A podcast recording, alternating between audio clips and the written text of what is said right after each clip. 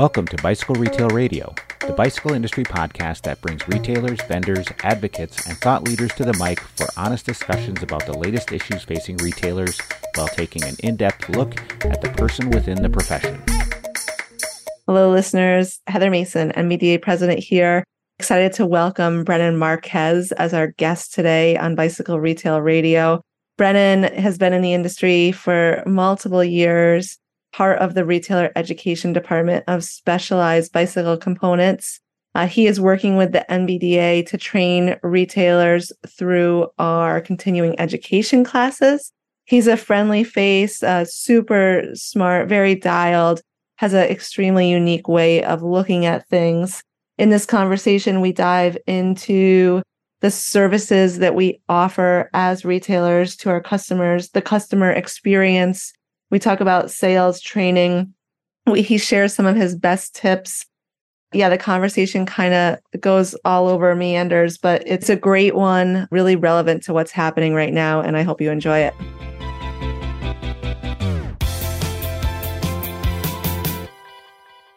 All right, Brennan, I'm pumped to have you on the podcast. How are you today? I'm very well. I also am pumped to be on the podcast. Thank you so much for having me, Heather.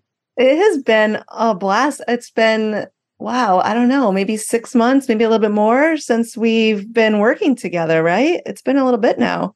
We started working on some projects in the continuing education space for the NBDA back, I guess, in March with a little bit of prep work prior to that. So it's been very exciting to be engaged with you. Yeah. Thanks yeah, you've been in the bicycle industry for a long time. I, I don't even know if you're going to allow me or want me to say the number of years, but it's awesome how our network brings us together. And I'm thankful that we became friends and we're working together now.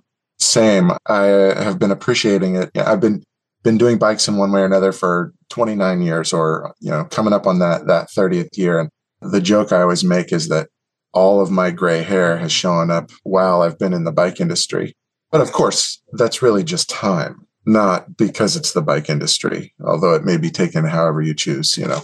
All right. So, listeners, Brennan has been working with the NBDA for the past, let's say, since March, helping us with our continuing education classes. His classes have been really highly acclaimed, and we've had some fabulous reviews from the retailers taking them. And Brennan's even doing some one on one consultancy now with retailers. So, a lot to get into in this conversation. Before we move forward, I guess, Brennan, you got to share some background, if you would, about yourself and your journey in the industry. Okay, happy to. Like a lot of us that are in the industry, I started out by just loving bikes and wanting to be engaged in whatever way I possibly could. We've all probably been through that phase in our uh, rider journey where we're trying to make everything in our lives, including our partners, sometimes to the detriment of relationships and all this, you know, bike centric.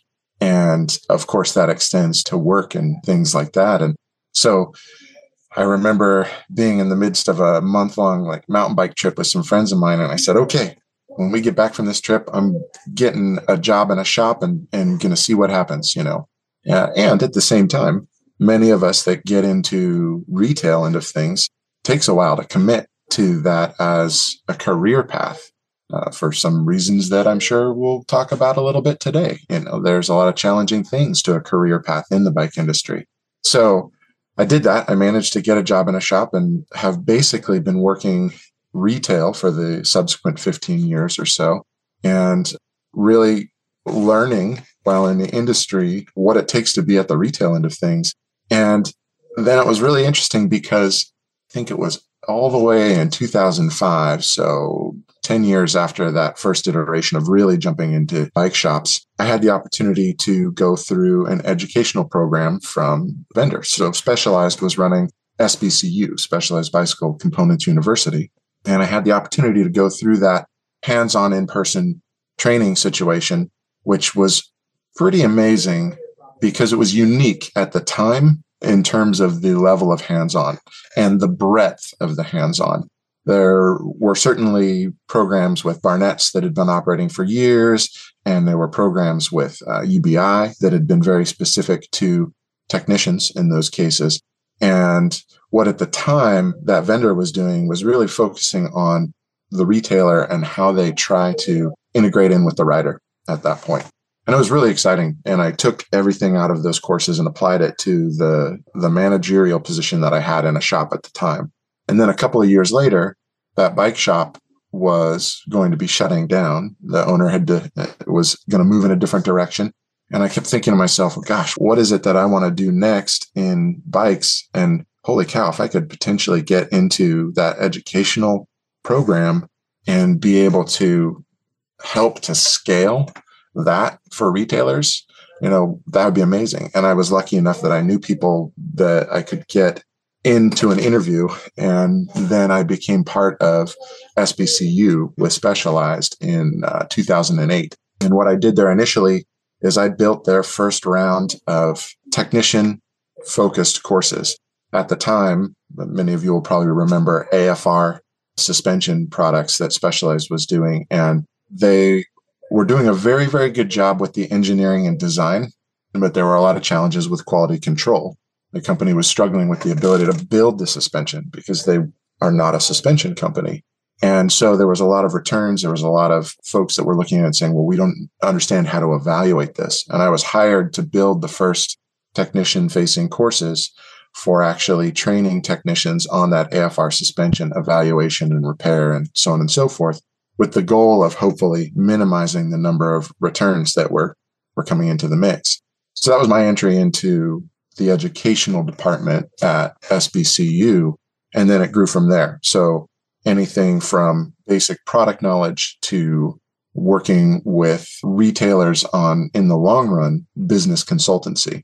Because one of the things that we learned, of course, over the years, anytime you're engaged with an education program, it's wonderful. People get super excited and they take that energy back to their store. And then they have inertia of their own that has to butt up against the inertia that's in the store because the store is running full tilt the whole time. And that's hard.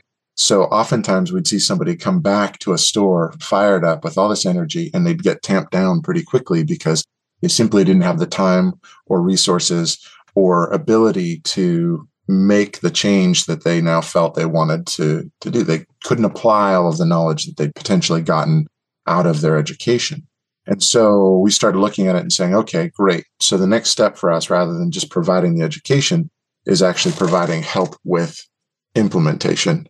And that became the consultancy end of things that we started to do through there. And I was very lucky to work with some tremendous people that really mentored me tremendously and we learned from each other and were able to grow some pretty cool programs while we were we were all there at specialized. And so it's very very clear to me to see what sort of benefit there is in terms of training and employee development and how that can support and grow your business. And it does require help with implementation and it does require the ability to scale any energy that you're bringing into a situation. And if it's only an individual, that's tough. So it's very, very positive if you can create a training program that is organization wide, which is sort of where I've gotten to where I am now, which is I operate a very small consultancy business and obviously have the privilege of working with the NBDA. And we're working hard to scale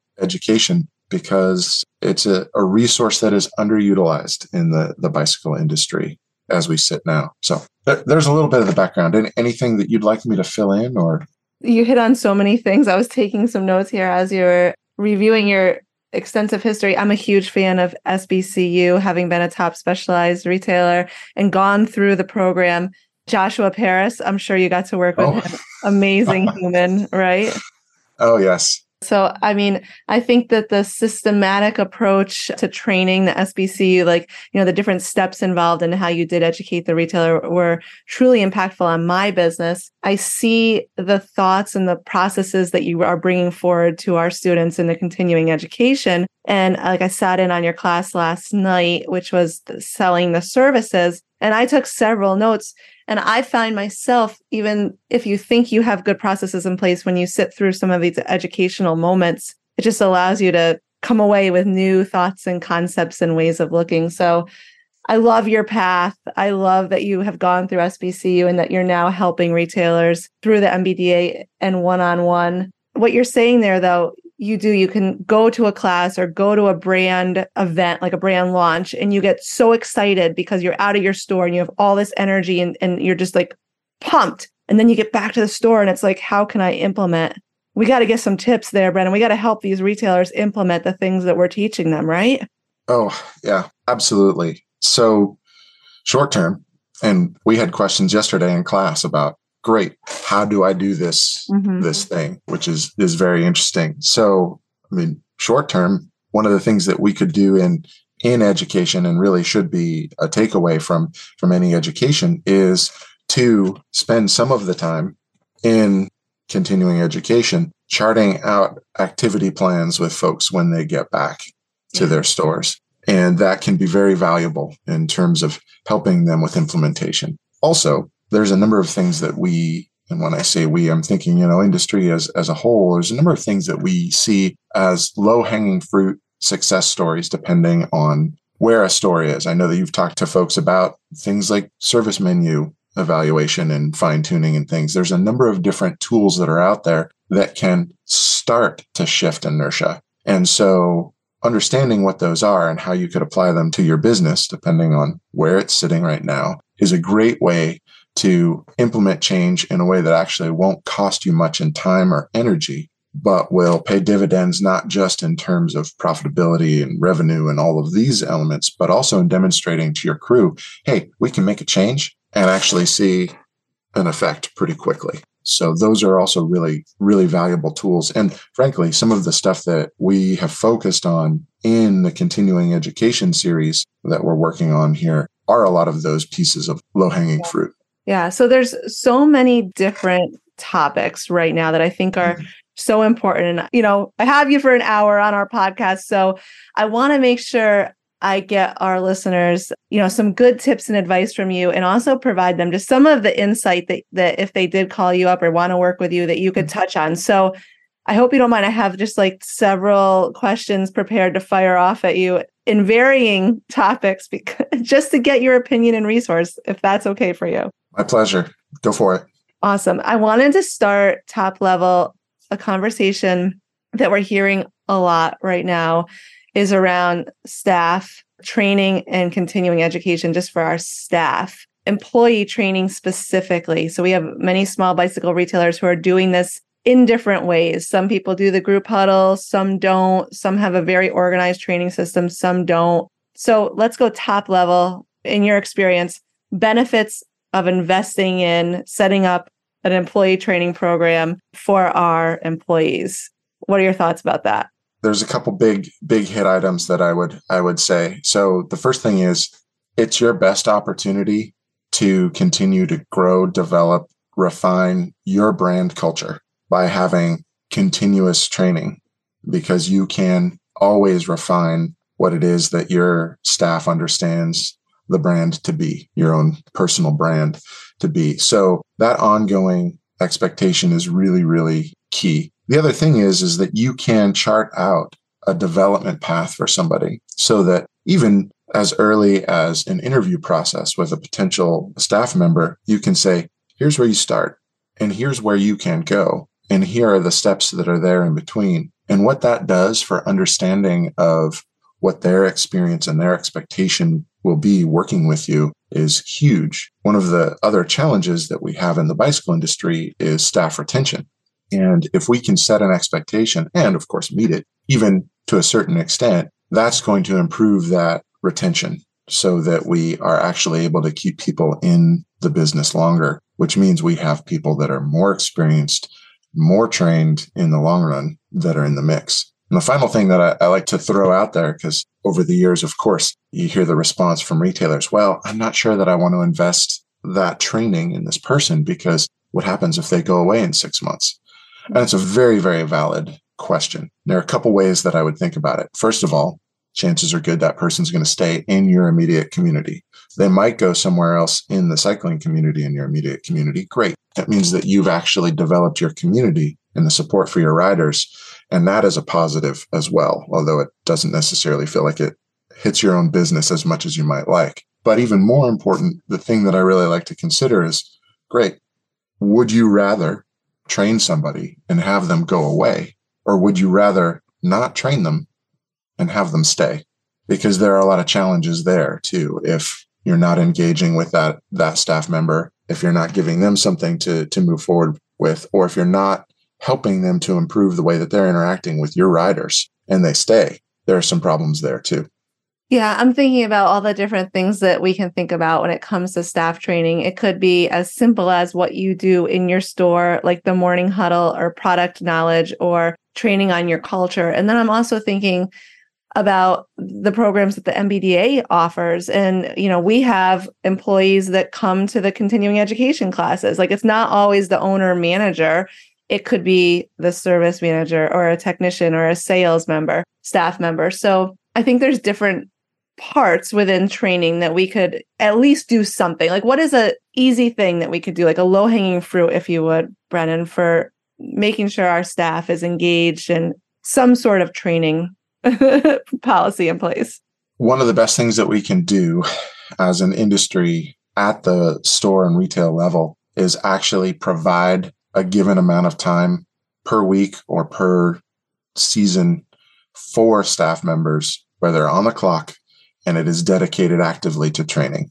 Certainly, when I was coming up in bicycles, there was not that much available in the retailers that I worked within. They were not emphasizing much in terms of training. It was, hey, hop in there, start wrenching, start talking to people. And if you do something wrong, we may or may not correct that. Or if you take a misstep, well, you're going to practice it again in another 10, 15 minutes with the next person. And it was definitely learn as you go and in the heat of the fire, so to speak.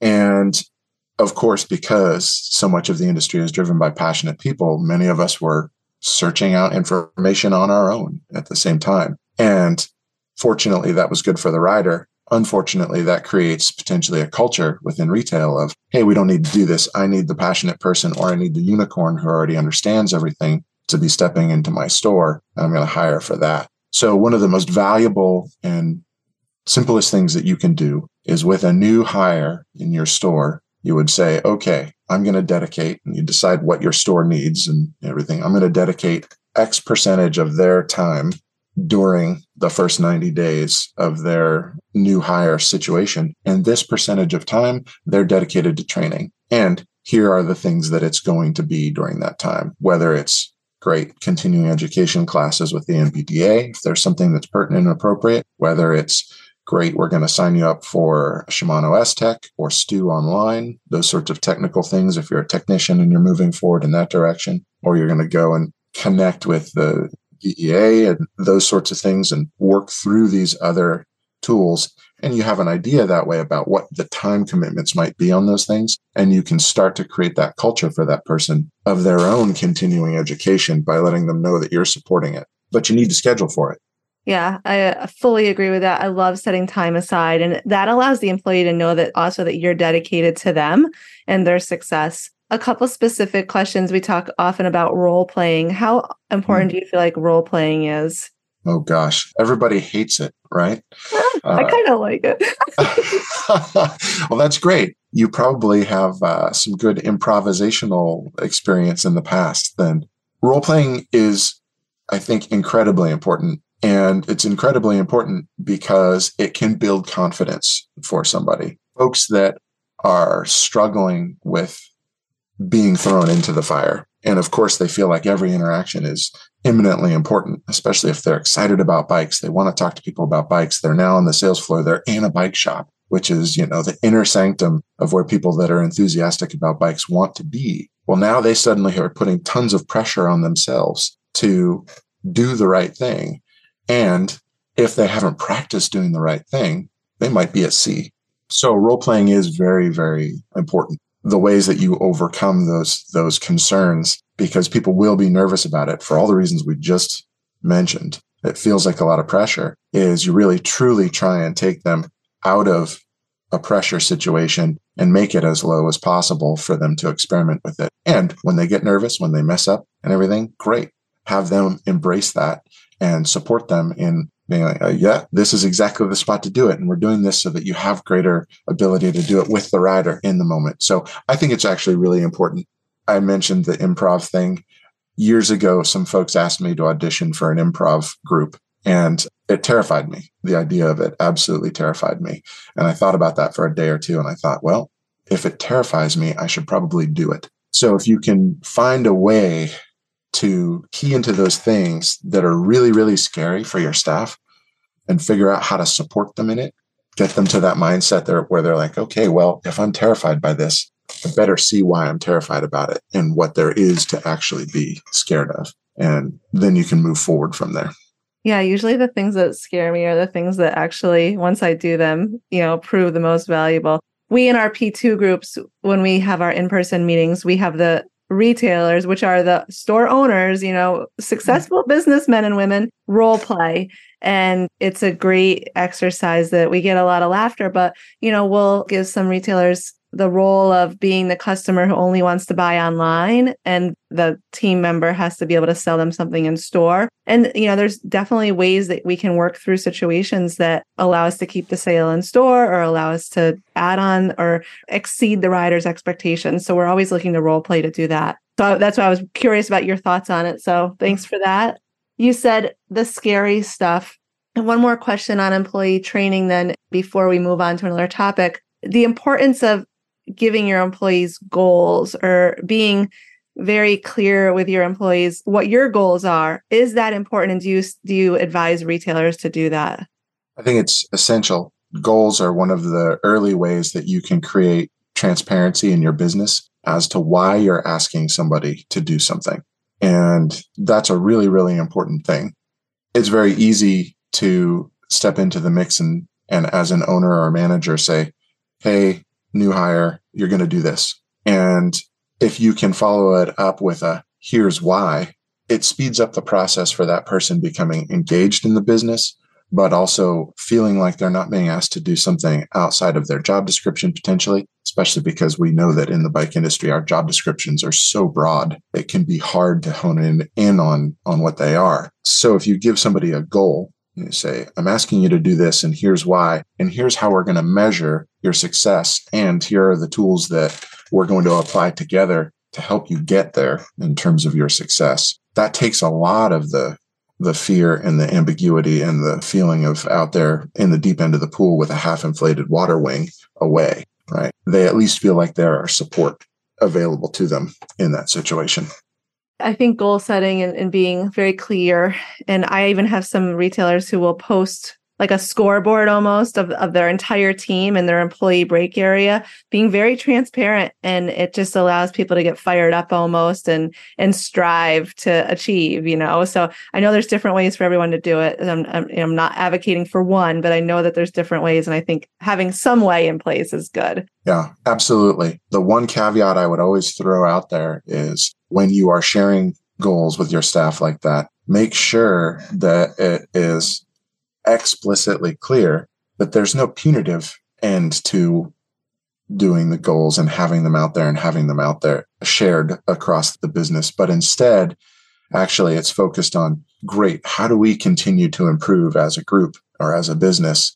And we're going to support you in that rather than, oh, if you're not making your goal, this is what happens to you and there's a punishment involved. It's really important that you set that tone as well in all the transparency around the business.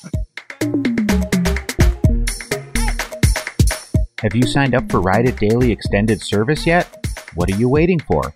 It's the extended service plan for your customers that pays you your shop rate for extended service and warranty claims. Rides is only available to NBDA members and it's only available at NBDA.com.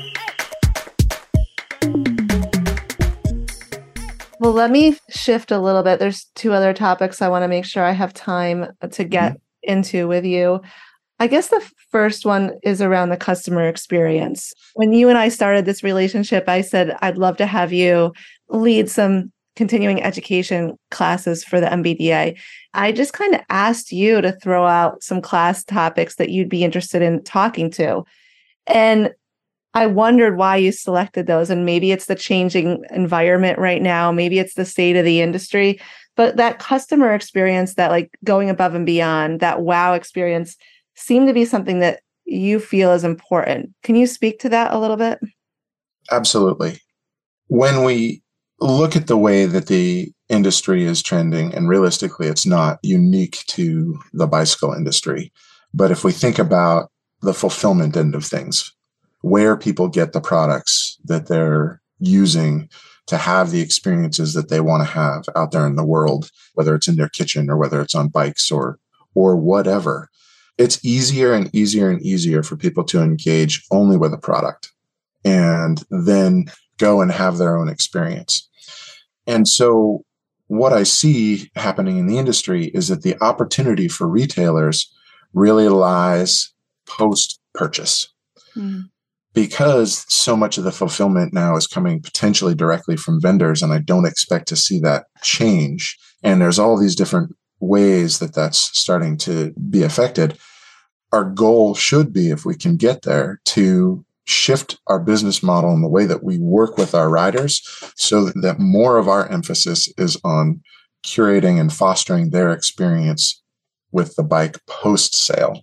So I really like to think about that from the customer experience standpoint. And for years, done a lot of work with tools that we call hassle maps or that are a hassle map tool. And I'm not sure if you've been through one of those, but effectively what you do is you you sort of look at a rider and you say, okay, they just bought a bike. What are all of the hassles that are going to affect this rider and stop them from riding their bike, becoming a cyclist, getting so into this down the road and all of these sorts of things that they are absolutely a cyclist and will identify as that for the rest of their lives and have the experiences they want to have on the bike. And if you chart out all the hassles for somebody there and as a business start to look at it and say, great, I'm not going to be able to address all of these, but there's some of these that I could help my ridership with. That's a really good tool to start to look at and say, okay, what else can I do for my riders aside from provide them with the product to have the experience? How else can I foster their experience? How can I remove their hassles and help them grow into part of the community and become a cyclist in this neighborhood or the nation and globe as a whole? And by digging into that, we really show ourselves potentially a way forward that is different than traditional retail because suddenly we're starting to share our experiences with riders in different ways than we have traditionally. But that's why most of us got into the bike shops in the first place, is because we wanted to continue to live vicariously through this full immersion in cycling experience. And only a small part of that experience actually happens in the shop. Most of it is out there in the community. the listeners cannot see my face right now, but you can. And I'm like blown up with like ideas all over. You can see this, right? By the wide eyes and like the grin. Because what you're saying, so last night in the continuing education class you led, and listeners, listen to this concept. Think about this. Hopefully, Brennan, it's okay for me to share. You don't even know what I'm going to share. So, yes. You said, imagine we sell a hundred bikes this year we would expect then, or we would hope that those 100 bikes come back next year for annual tunes. So for our listeners, you sell 100 bikes last year, they should all come back from annual tunes next year, right?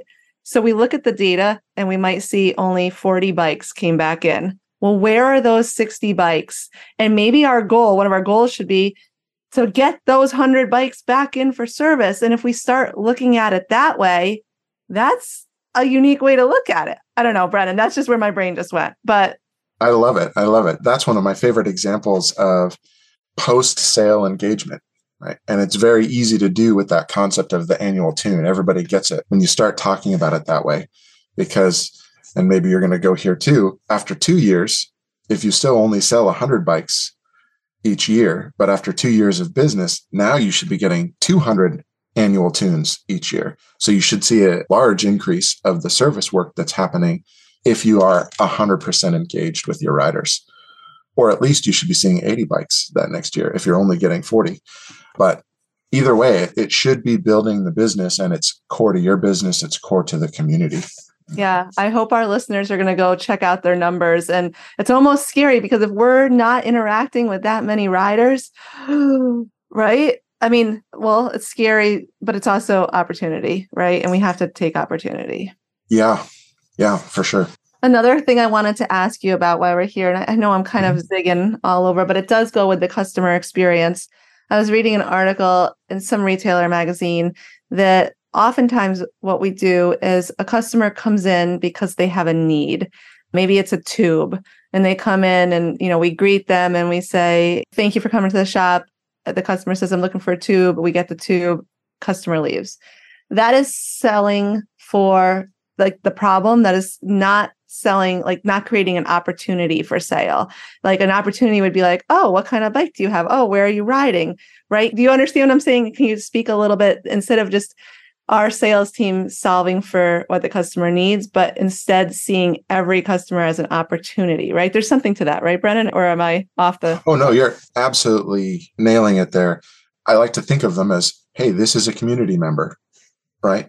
And at the very least, you want to find out where they engage within the community. If they're not engaging in the community already, great. You get to be the welcome into the community so the opportunity there is to meet that person, get to know a little bit more about them, and figure out how you can not just satisfy their need, but bring them into the larger group. And some people never want to be engaged and brought into that, and that's fine. But if you're not taking care of that rider in that other way, the chance of getting to work with them after that need is met is minimized right? So that really is the opportunity that you're speaking about is how do i get this person into the community? Not just how do i sell them more stuff. That's a result of actually getting the person engaged in the community. And that can be really helpful for salespeople that are concerned about feeling like they're salespeople. You're really welcoming people into the community and that's the job of the shop. All right, let me flip now because another one of the continuing education selling services. And we had Bob Margevicius in, did a hmm. supply mm. update recently and talked about the importance of services as margins are declining. Retailers are finding profitability being harder with just selling items. Selling services seems to be an opportunity. What are your thoughts on that? I think it's essential. Again, those are the things that are going to be happening post sale, the services. And Bob's absolutely right. I love Bob. He and I happen to actually share a birthday, although it's many decades apart. So it, it always makes me laugh because yeah, his birthday pops up on Facebook on my birthday. And anyway, neither here nor there. But he's absolutely right. One of the best things that we can do as retailers for our bottom line is to focus on the things that are going to bring us a greater margin, greater profit in the mix. And those are always going to be the services because they're the things that we own more than the products we buy from the vendors to then resell. We are losing a lot of dollars in that transaction. So, jokingly, semi jokingly, I say what we have to do is sell less bikes. And the reality is, is we don't want to sell less bikes. We don't want to stop doing what we're good at, but we really want to sell more services. And so it looks like that we're selling fewer bikes relative to the services. But that's absolutely true. And that is where it can be very helpful to broaden the perspective of what a service is and get creative and think about okay, what other things can I do for my ridership? Is it providing insurance when they're shipping a bike? Is there something I could do with some sort of theft insurance or something? Is there a way that I can help them recycle their bikes or other elements of the, the things and we all get to be a greener community. Whatever it might be how do i engage with the local advocacy group to give my riders more places to operate or ride their bikes? And then of course you want to also figure out how to monetize that stuff because that is essential to the shift. Traditionally there has been a big push to provide services at little or no cost to support the sale Mm. The sale is still the result of the services, but the services themselves have enough value that we can charge for them. Yeah, every time I see that free one free tune or free tune with a purchase of a bike, I'm like, "Oh my god, please stop, please." Oh, yeah. but even, you know, that brings me to and I don't want to get too specific on because we're in a short podcast here, but just pricing of services. I feel like so often retailers have just chosen a price because they've done a quick Google search and they want to be competitive in the local market. And why I feel like that's important, I think it's also important to know how much a service costs you and then have a percentage in mind that you need would like to make a margin on that service and being really dialed and specific so you're not losing money on your services without going too in depth any thoughts on that brennan yeah i think you're absolutely right and it brings us right back around to goals so at some point you build goals for your business and those can be applicable to anything really you can refine it and say okay great i want to make this much or this percentage of my revenue I want coming from services that I sell. I have this many people, this many hours to work with. What do I need to make per hour? And you can figure out exactly what you need to charge. Of course, you also are going to want to look at the competition around you, but you're absolutely right. Too often that's the default. Somebody looks at it and says, What's the competition doing? And while it's great to understand what they're doing and to look at averages even across the industry, it's important to do the goal setting based on what you want for your business and what you think your business can actually achieve. And the worst thing that happens if you plug numbers in there that you've gone through and, and developed and thought, this is going to be great. This is the right thing for my business. And for some reason, people are not willing to pay that. Well, then maybe you misstepped it. But the worst thing that happens there is you reduce your pricing until you get demand. And you've tested at that point what the market will actually bear one of the things that's really been fascinating in, in my career is oftentimes we've been engaging with retailers where they were hesitant to raise pricing, particularly in the service department, because they thought that the market would not accept it. And I cannot think of a case where working with a retailer, we raised prices and they had to go back down. Right.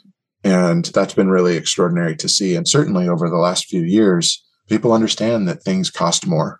And that really should be extended to, you know, people are a resource as well for all of us.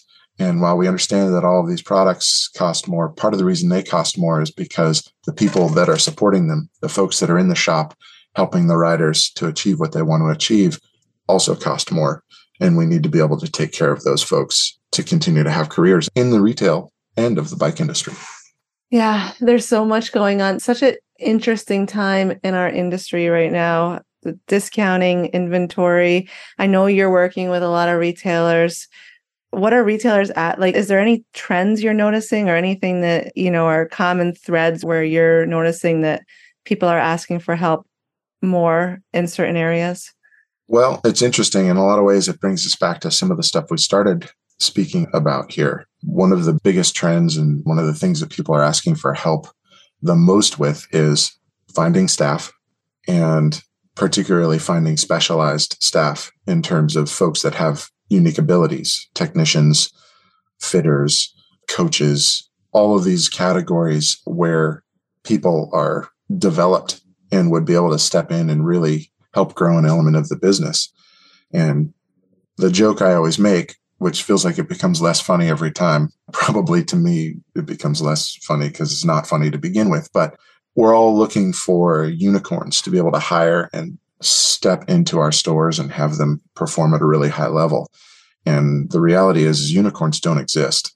Mm. So what we really have to do is we have to hire the horses and then build the unicorns out of them, you know, help them grow their horns through training, through helping them with specialized development so that then they can grow that stuff. But that also gives us a stronger workforce at retail if we actually have the structures in place to grow those unicorns out of the horses. Because there are a bunch of horses out there. We just need to give them the extra infusion of keratin or whatever to grow the horn out of the out of I've definitely got the visualization going right now. Thank you for that. but yeah, I think it's also then starting by hiring people who are open to learning new things? I think that's a question we have to ask in that initial process then. Yeah, absolutely. Well, one of the things that I think is really fascinating is that we, of course, we look for people that are passionate about bikes when we're hiring. And that is an easy win if we find somebody who is super excited about bikes. And I think that there are a lot of opportunities with people that are super excited about people. Mm. If you hire folks that are good at engaging with other people then you can teach them the relatively easy stuff, which is the product knowledge, which oftentimes is the technical skills. Those things are actually easier to come by than having that person that is enthusiastic, a good communicator, excited about engaging with people, and is creative about engaging with people. Those things are much harder to train. And yes, people get better at it and whatnot, but it can be challenging to teach somebody who doesn't have a proclivity there already. Yeah, just the ability to look someone in the eye when you're having a conversation with them is, I think, an important trait that sometimes we just want to hire a warm body, but we do want to hire the right warm body. Yeah, it's very important. So I want to ask you who your mentors are. Like, where are you going for continuing education? Oh my gosh, that is a really good question. Well, again, I have been very, very lucky to I would say, come up in the bicycle industry in some interesting things that I think of as generations. I spent a good part of the 90s in Los Angeles working for Supergo Bike Shops, which is a name some people remember from the past, but there was an interesting generation of people that came out of there. Some of them went on and started the SBCU program, specialized, and that was how I knew people deeper in there to get into that. You know, some of them started Niner bikes and are now doing things like viral bicycles and things like that. And then, of course, there's folks like, I mean, Alan Goldsmith is an interesting fellow to have been raised in the bicycle industry by. And so there are some things along that line. But then I look really the folks that I'm excited about engaging with on a mentorship level are some of the folks that in this last generation of my bicycle life I've had the opportunity to engage with. Coming through SBCU with folks like Donnie Perry, if you know Donnie, Scott Holtz, who still Great runs guy. the runs. Oh gosh, Scott is uh, awesome. amazing. I was just telling somebody else a story of Scott mentoring me actually on a road bike in very valuable ways and and things. George Lee, who I consider a good friend and somebody I have so much admiration and respect for the way that he thinks and I was very lucky to work with those folks and now have these connections so that I can bounce things off of them if I have queries. And frankly, I have to thank George in particular because I think he put us in contact initially. And that has been a wonderful connection to have. So some of those folks are the folks that I, I tend to default to. There's one other person that I would shout out who is in my circle that I, I rely on a lot, and that's Jennifer Gibbons who until just recently she ran the retail services division of specialized at there. So she really was focused on, all right, here's the group that's going to help retailers redesign their stores. And I was part of that for a few years with her as one of my managers. She's a tremendous, tremendous mind in terms of thinking about the way that retail operates and the customer experience specifically. I love all the names you just mentioned. And we're recording and I'm on my MacBook. And as we're, you just mentioned George, he just emailed me to say hi. And that's great. so he's a great guy. I don't know. I hate asking a best question, but I guess my last question would be a best question. What is like the best business advice that you've ever been given that maybe would be applicable to retailers as well listening? Okay. Well, it's that I got you. I George. put you in the it's, hot seat. no, no, not at all. It's I just got excited about it because we're talking about George and everything. Something he told me once that was invaluable to my thinking, and particularly around implementation. If you are in a managerial level, George said to me one time, he said, "You know, if you set your expectation that the staff that you're working with and you're managing is going to be able to achieve maybe 60% of what you want or hope that they will be able to achieve, you're going to be a lot happier and a lot more stable in terms of the way you're managing your crew. And I thought that was such an important consideration because so many of us get to a position where we've got these folks underneath us and our, our goal is to help them and foster them along. And one of the really, really important elements of fostering somebody and truly allowing them to develop is also allowing them to fail. Mm-hmm. And if you pick up what somebody is not able to take all the way across the finish line and finish it, it doesn't necessarily allow them to fail. And so allowing some space for them to not achieve everything you hope is a really, really good tool for helping them learn for the future. I love that. I love that. It's like making my training plan, but putting it like in pencil. Like, so it's like 60%. I like it. So you can, yeah, I'm with you. I'm picking up what you're throwing down. What's coming up? So we've got more continuing education classes on the NBDA. I'll definitely link to that in the show notes. If people wanted to contact you to set up a one on one, how do they do that? What's the next steps there? Yeah, the best way is to reach out to me directly. I do not yet have a, a, website for the consultancy agency, but the best way to run it, and it's special, is the name of the PLLC. And the best way to reach out to me is either through LinkedIn or directly. You can reach out to me, Brennan dot Marquez. That's B R E N N A N dot Marquez, M A R Q U E Z at gmail.com that's the forever email you know that's the easy one to ensure will always be there. And i'm i'm very happy and excited to discuss anything with retailers and, and get an idea about great how can we help your business? How can we improve what it is you're doing? How can we help you engage? How can we help you set up a change plan? Because that's really what we're talking about is if you're going to try and do anything you need to affect some sort of change. And oh my gosh change is so difficult yeah, that is something, you know, we have our P2 groups, which are very valuable and uh, impactful. And it's the retailers who can take what they learn in those and then actually say, okay, here is my step by step, like even timeline of how I'm going to make this, implement this change. How am I going to get my employees behind this change? How am I going to get the infrastructure in the shop? So it's one thing to learn, it's another thing to implement. And I think having someone one on one to help with that is really, really helpful. We do that. We match up our P2 members with accountability buddies, and that really helps. So that's a great I, way to do it. Yeah, I love this. I will link to your LinkedIn in the show notes and we'll make sure that Thank people you. can find a way to get in touch with you. Love the work you're doing on the continuing education. Excited to hopefully have you join us at our summit event next year and just continue the partnership. So, Brennan, you're awesome. And yeah, thanks for coming on the podcast. Again, absolutely my pleasure. So good to get this FaceTime with you. I realize it that's not fun, right? Just yeah. chat it out. Yeah. Absolutely. Um, all right, Brennan. Well, lots of great things to come and thanks for all your insight and all you've done for retailers. Thank you so much, Heather. Thank you for listening to Bicycle Retail Radio. This podcast is designed specifically for the bicycle industry, dedicated to strengthening our retailers and cycling community. If it is your first episode, we urge you to take the time and listen to our past episodes.